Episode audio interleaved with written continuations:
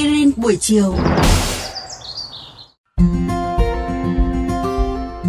Xin kính chào các thính giả thân mến của VOV Giao thông. Mai Lan và Quang Đức rất vui được gặp lại các bạn trong khung giờ phát sóng của Aspirin buổi chiều.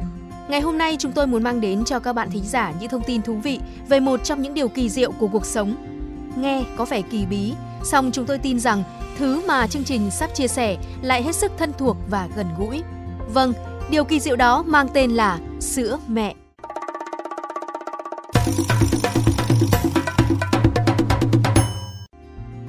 Sữa mẹ là nguồn dinh dưỡng tốt nhất cho sự phát triển của trẻ sơ sinh và trẻ nhỏ.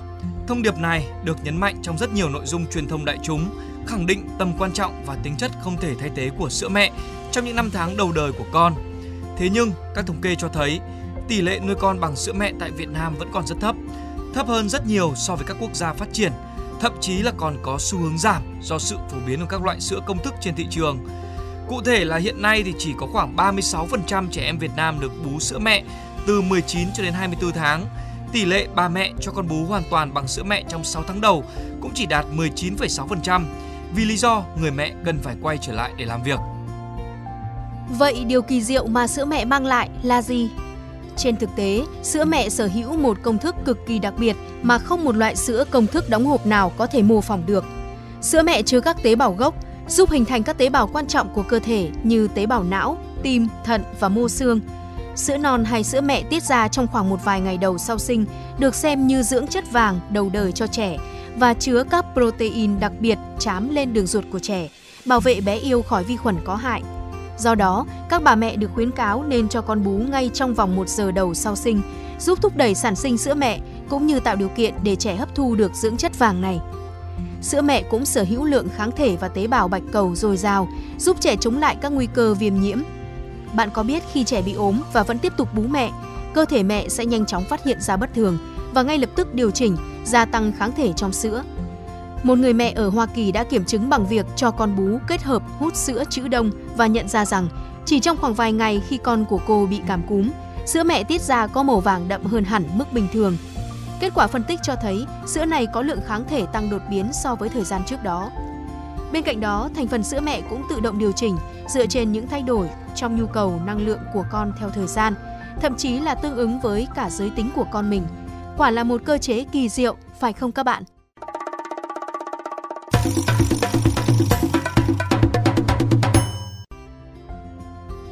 Theo Phó giáo sư tiến sĩ Lê Bạch Mai, nguyên Phó Viện trưởng Viện Dinh dưỡng Quốc gia, sữa mẹ chứa tất cả các dưỡng chất như là đạm, bột đường, vitamin và khoáng chất cần thiết cho sự phát triển khỏe mạnh toàn diện của trẻ.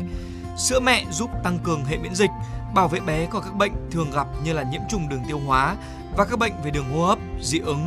Sữa mẹ giúp bé dễ tiêu hóa và tuyệt đối an toàn bởi vì 65% đạm trong sữa mẹ là đạm whey, dễ hấp thu và giúp vận chuyển canxi và xương. Cho con bú sữa mẹ trực tiếp cũng đảm bảo an toàn mọi nơi, mọi lúc, giữ ấm ở nhiệt độ tương thích với cơ thể của trẻ. Trẻ bú sữa mẹ hoàn toàn cũng tránh được các nguy cơ nhiễm khuẩn từ các vật dụng chứa sữa và được vệ sinh không đúng cách.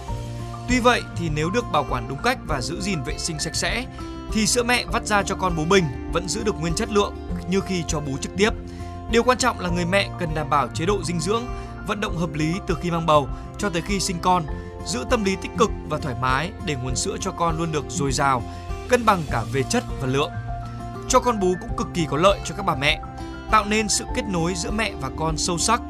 Bạn có biết rằng là khi cho con bú thì cơ thể mẹ sẽ tiết ra oxytocin, hay còn được biết đến như là hormone tình yêu.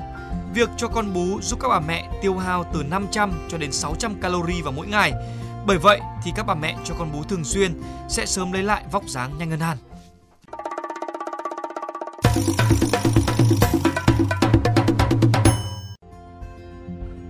Các bạn nghĩ sao về chủ đề tuần này của chương trình Aspirin buổi chiều?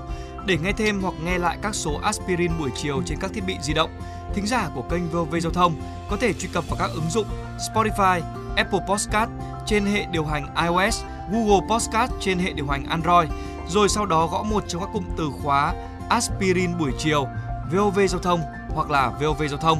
Xin hãy gửi thư góp ý hay là câu hỏi về hòm thư aspirin buổi chiều a.gmail.com hoặc qua fanpage aspirin buổi chiều của chương trình. Rất mong nhận được phản hồi của các bạn. Xin chào và hẹn gặp lại!